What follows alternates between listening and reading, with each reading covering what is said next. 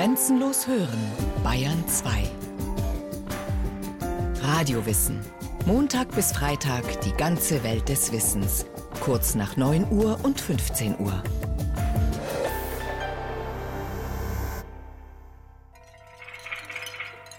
Er tätschelt, spreizt den superben Hintern auseinander, küsst ihn mit Inbrunst und seine Einbildungskraft erhitzte sich so sehr, dass er sich einbildete, wenn er die Frau entschleierte, würde er eine Frau sehen, die auch im Übrigen so hübsch wäre, und er habe es mit Venus selbst zu tun. In kürzester Zeit würde seine Maschine hart und spritzte durch die Kraft von Stößen einen reichlichen Regen auf das Ensemble des vor seinen Augen ausgebreiteten, stolzen Hintern.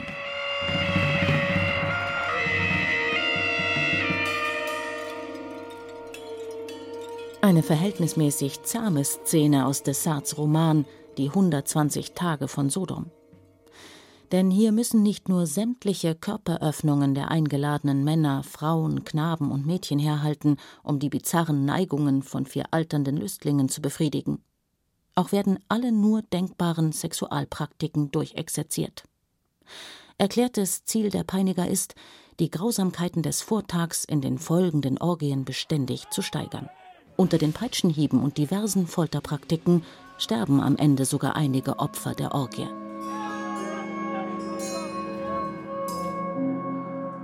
Die 120 Tage von Sodom sind ein Extrempunkt, ein extremer Text. Verglichen damit ist Dantes Inferno, ja man könnte sagen, ein Wellnesshotel. In diesem Text ist ein Ort des Grauens, zugleich eines furchtbaren Menschheitsexperiments gezeichnet. Es geht darum, die Leidensfähigkeit des Menschen auszutesten. Ort des Geschehens Schloss Silling im Schwarzwald.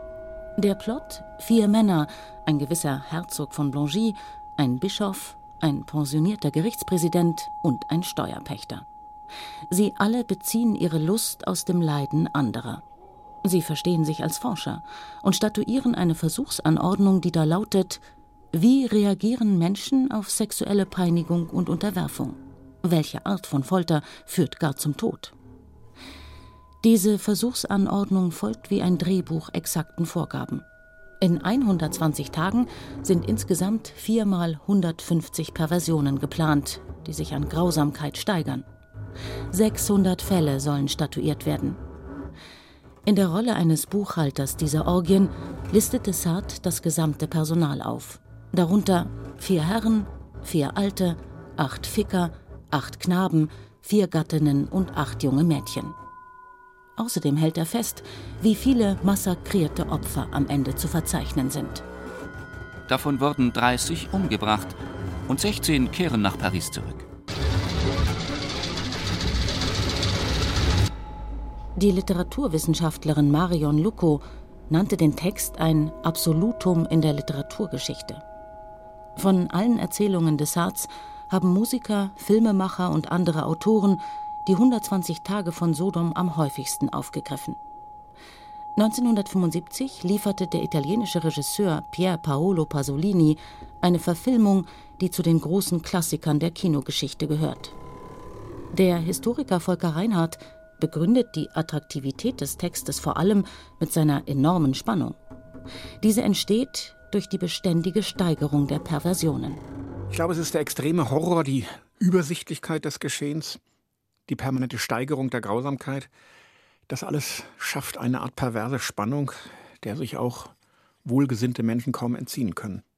Desart schrieb den unvollendet gebliebenen Roman nach eigener Auskunft in 37 Tagen. Er begann ihn sehr wahrscheinlich im Alter von 45 Jahren, im Oktober 1785 als er nach einem Fluchtversuch aus dem Gefängnis von Vincennes in der Pariser Bastille eingekerkert war. Eventuell entstand ein Teil bereits in Vincennes. Nicht zum ersten Mal hatte sich Dessart mit der Obrigkeit angelegt.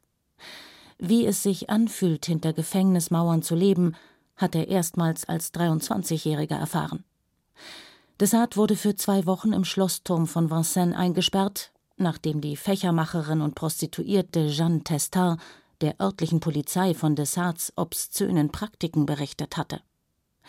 Ein gewisser Inspektor Marais überwachte von da an Dessarts Lebenswandel. Hier stellt sich die Frage, wie viel Desart steckt im Herzog von Blangy aus den 120 Tagen und wie viel Herzog steckt in Desart? Ja, das Alpha-Monster in diesem Text ist ein Herzog, also ein Mitglied der obersten Aristokratie, der seine Machtfülle dazu nutzt, andere Menschen zu peinigen. Er ist reich, mächtig. Er teilt gewisse weltanschauliche Überzeugung des realen Desarts. Beide sind Atheisten. Beide sehen eigentlich keinen Sinn im menschlichen Leben. Aber der Hauptunterschied besteht darin, dass die literarische Figur Feige ein regelrechter Hasenfuß ist, den also das geringste Blatt wispern in Angst und Schrecken versetzt, während Desart für sich Todesmut zu Recht in Anspruch genommen hat. Er galt als der tapferste Offizier seiner Zeit. Er führt ein Leben auf der wilden Seite des Lebens, eine Hochrisikoexistenz. Tabubrüche, Inzestverhältnisse, rituelle Grenzüberschreitungen wie Hostienschändungen und auch Experimente mit den gängigen Aphrodisiaka seiner Zeit gehörten zu Desarts gelebten Ausschweifungen. Der Gedanke, etwas Verbotenes zu tun, bereitet ihm in verschiedener Hinsicht angenehmen Nervenkitzel, ja Lust. Sein Credo? Wenn die Gesellschaft das Laster vorschreiben würde, dann würden wir tugendhaft, aus Lust an der Abweichung. Das gilt auch für den realen Desart, der sich als Aristokrat gegen ein übermächtig werdendes, aufgeklärt, fortschrittlich wohldenkendes Bürgertum behaupten muss. Also für ihn ist die extreme Abweichung Lustgewinn und Lebenssinn zugleich. Seine Orgien auf den südfranzösischen Landgütern der Familie legte er bewusst auf kirchliche Feiertage.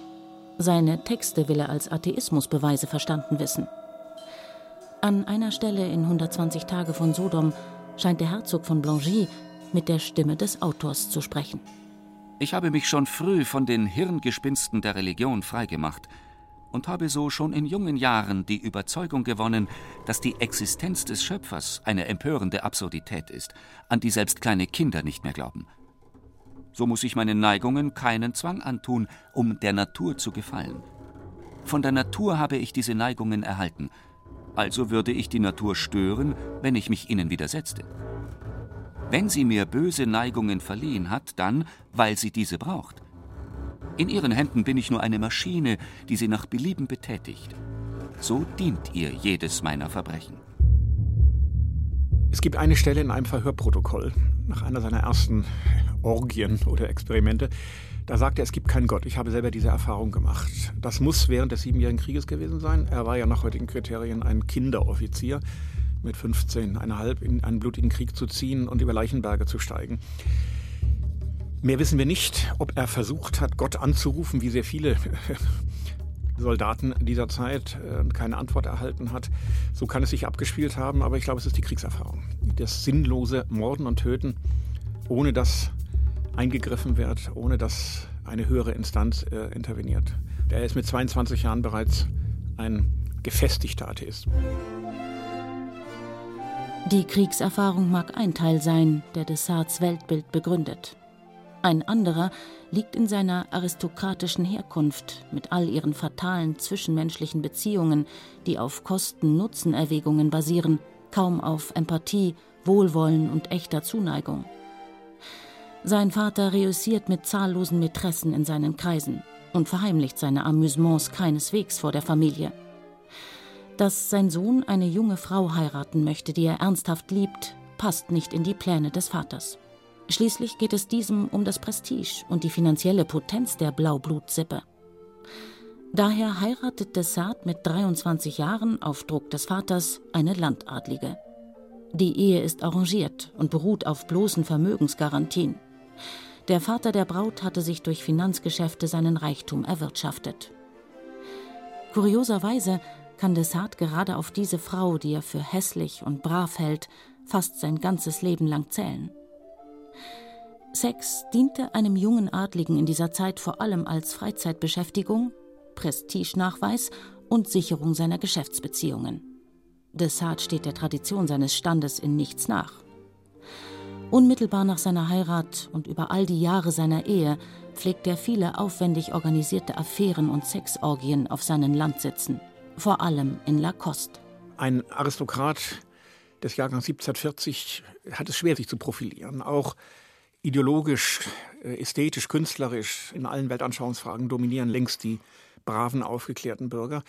Dem Adligen bleiben nur noch gewisse Refugien. Im Krieg, im Sammeln von sexuellen äh, Triumphen und Trophäen, denn das tut der Bürger nicht, das erlaubt ihm seine Moral nicht.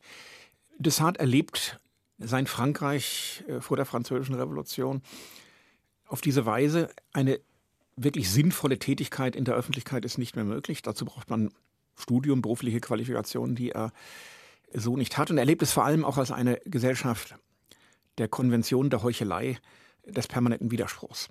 Und er rebelliert. Er rebelliert gegen diese, obwohl er von der Sonnenseite äh, dieser Gesellschaft herkommt, aus der privilegierten Schicht, rebelliert er lebenslang gegen alle Konventionen, gegen alle Regeln, äh, gegen alle Normen. Also so betrachtet ist ein aristokratischer Anarchist. Im Sommer 1772 ereignet sich der wohl berüchtigste Zwischenfall, jene sogenannte Bonbon-Affäre.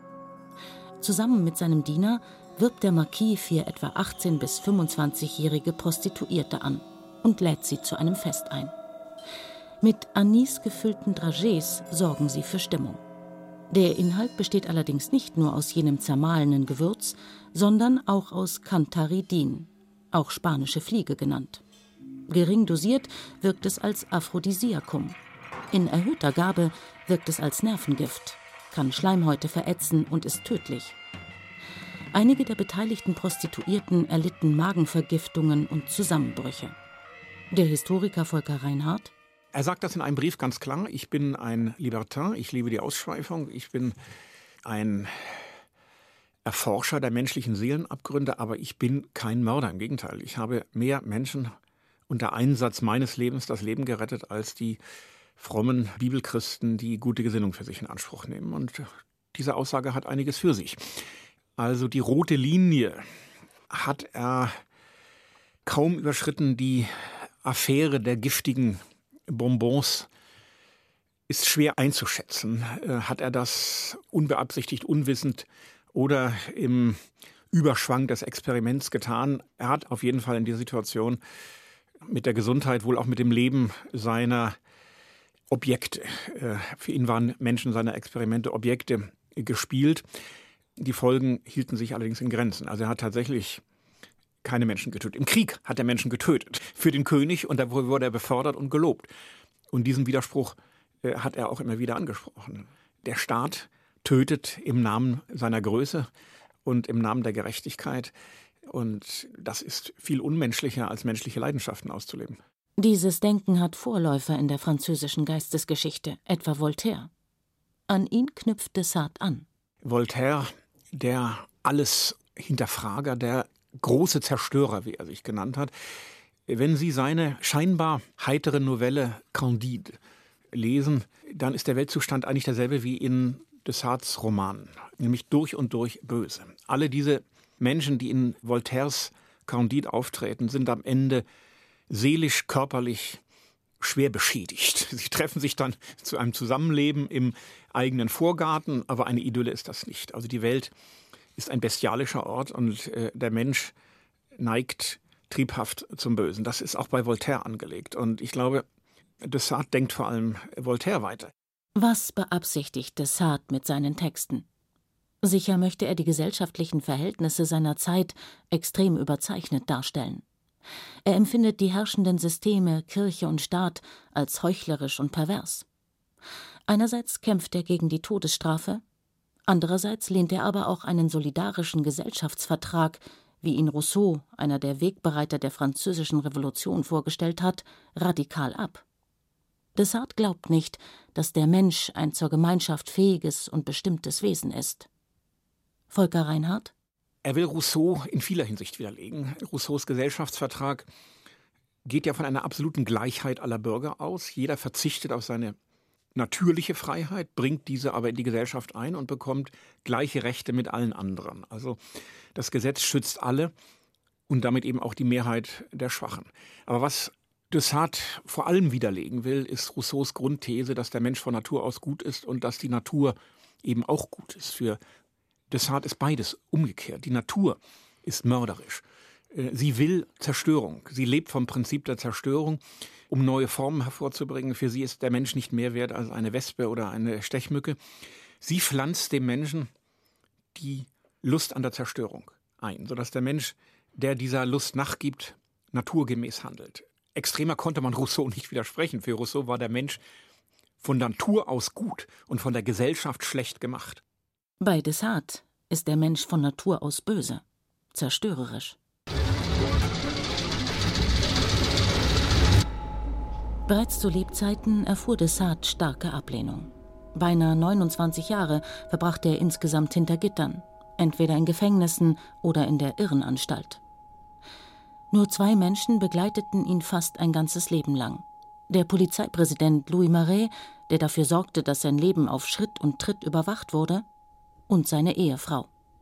Sie pflegte auch in Zeiten der Haft ein loyales Verhältnis zu ihrem Mann und brachte ihm während seiner letzten langjährigen Haft Süßigkeiten und Lieblingsmahlzeiten ins Gefängnis. Der größte Teil seiner Familie distanzierte sich allerdings von Dessart. Seine Söhne veranlassten, dass sein Name auf dem Grabstein fehlen sollte. Gerichte, Aristokraten und Staatsvertreter forderten zu seinen Lebzeiten, seine Bücher zu verbrennen. Die extremste Maßnahme ist, dass ein Verleger vom tugendhaften Diktator Robespierre geköpft wurde auf der Guillotine. Nicht nur, weil er Desatzromane verlegt hat, aber auch deswegen. Also, das war in der Zeit der Terror, also in der Zeit der Jakobinischen Revolution, war es lebensgefährlich. Vorher wurden diese Bücher durch die öffentliche Zensur in Frankreich verboten. Nicht nur die Texte des Sartres, auch äh, Rousseaus Texte wurden verboten, auch Voltaires Texte wurden regelmäßig verboten. Diese Maßnahmen waren allerdings vor der Französischen Revolution nicht sehr wirksam. Es gab Buchhandlungen, die hatten Bücher über dem Ladentisch und unter dem Ladentisch. Also diese Texte zirkulierten trotzdem, sie wurden trotzdem Bestseller. Mitte des 20. Jahrhunderts fragt die französische Intellektuelle Simone de Beauvoir wieder, soll man Desart verbrennen? So lautet der Titel eines 1955 erschienenen Buches. Und auch Volker Reinhardt greift in seiner Desart-Biografie diese Frage noch einmal ironisch auf. Bei ihm wie bei Simone de Beauvoir evoziert sie eher eine Gegenfrage, nämlich wie können wir Desart heute verstehen? Was hat er uns zu sagen? Ist er relevant? Oder in den Worten Simone de Beauvoirs, womit verdient er unser Interesse? Beauvoir sieht Desarts Haltung als eine, die für eine radikale Individualität steht. Bei vielen klugen und richtigen Bemerkungen neigt sie ein bisschen dazu, Desart zu verniedlichen, ein bisschen zu menscheln mit ihm, ihn zu sehr aus dem Geist des 20. Jahrhunderts zu sehen. Ich glaube, wir müssen ihn als erratische Figur in seiner Zeit stehen lassen. Volker Reinhardt, der unter dem Titel Die Vermessung des Bösen eine Desart-Biografie veröffentlichte, plädiert für eine kühle, besonnene Rezeption der Werke. Aus gutem Grund. Haben doch die Epochen davor die Texte häufig in einer extremen Richtung interpretiert. Für Desarts Zeitgenossen waren sie unmoralisches Machwerk, Exzessivpornografie. Die Surrealisten handelten Desart als ihren Motivbaukasten für die rätselhafte Welt des Traums, des Unterbewussten und einer unterdrückten Moral. Allen voran der Schriftsteller André Breton und der Filmemacher Louis Buñuel, der bekannte ich habe Dessart gelebt. Unter den Surrealisten war Dessart eine Kultfigur. Im 20. Jahrhundert beschäftigten sich vor allem auch die Psychologen und Soziologen mit Dessart. Der für seine Kunst des Liebens bekannt gewordene Sozialpsychologe Erich Fromm verteidigte ihn 1934 als einen wichtigen Aufklärer. Gegen Ende des Jahrhunderts werden die Stimmen zu Dessart nüchterner und analytischer. Besonders intensiv setzen sich die Genderforscherinnen mit ihm auseinander. Die amerikanische Schriftstellerin Susan Sontag attestiert ihm, gute Pornografie geliefert zu haben. Und die englische Feministin Angela Carter liest Desarts Schriften im Sinne des Geschlechterdiskurses. Das männliche Prinzip als das tyrannische, das weibliche als das Martyrium. Welche dieser Interpretationen und Sichtweisen ist uns heute am nächsten? keine ist uns so ganz nah, würde ich sagen. Mit einer gewissen Lust an der Paradoxie ausgedrückt, weil sie uns alle zu nah sind. Also ich bin Historiker und aus der Sicht des Historikers muss man Personen der Vergangenheit aus ihrem Milieu, ihrem Zeitgeist, aus ihren Befindlichkeiten heraus verstehen. Vielleicht ist es ganz gut, wenn es Desart gar nicht einmal so nahe steht. Er hat uns allerdings sehr viel zu sagen oder er gibt uns Denkaufgaben äh, zu lösen auf. Er beschreibt uns den Menschen in einem Zustand, den wir als moralische Wesen kaum akzeptieren können. Also wir müssen uns mit ihm auseinandersetzen. Die Romane des Marquis stehen zwischen Philosophie und Literatur. Zumindest lässt die Rezeptionsgeschichte diese These zu. Außerdem nennt der Autor selbst die Liebesgeschichte Aline und Valcourt im Untertitel Le Roman Philosophique, also einen philosophischen Roman. Das 1795 entstandene Buch bricht aus dem Gesamtövre aus. Es gibt bei Dessart einen lichten Ort des menschlichen Glücks, der harmonischen Selbstentfaltung in der Gesellschaft, bezeichnenderweise auf einer Südseeinsel. Südsee-Utopien waren damals in. Dessart hat auch eine Südsee-Utopie geschrieben, in der er das Prinzip Toleranz zu Ende denkt, dass Menschen mit abweichenden Neigungen von der Gesellschaft akzeptiert und integriert werden müssen. Auf dieser Südseeinsel Tamoe geht es außerordentlich menschlich, human, glücklich, fast idyllisch äh, zu. Also hier ist die Sehnsucht nach Geborgenheit Gesellschaftszustand geworden. Zwar gibt es auch in Aline und Valcourt einen despotischen Alleinherrscher, aber der setzt sich für das Gute und ja, sogar für die Liebe ein. Bedenke, dass der einzige Nutzen der Gesetze darin besteht, den Menschen glücklich zu machen. Betrachte alles, was von diesem Prinzip abweicht, als falsch und grausam. Aline Evalcourt ist in vieler Hinsicht ein typischer Trivialroman des 18. Jahrhunderts. Da geht es um vertauschte Geschwister, um Intrigen.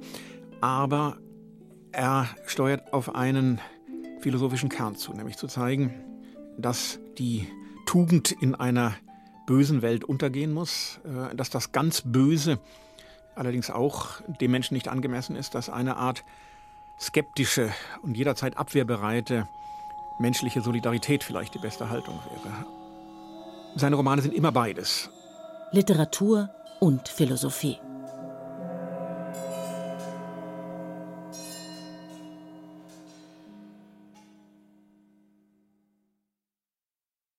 Sie hörten Zuckerbrot und Peitsche. Die Vorlieben des Marquis de Sade von Astrid Meierle. Es sprachen Katja Amberger und Friedrich Schloffer. Technik Susanne Herzig. Regie Irene Schuck. Eine Sendung von Radio Wissen.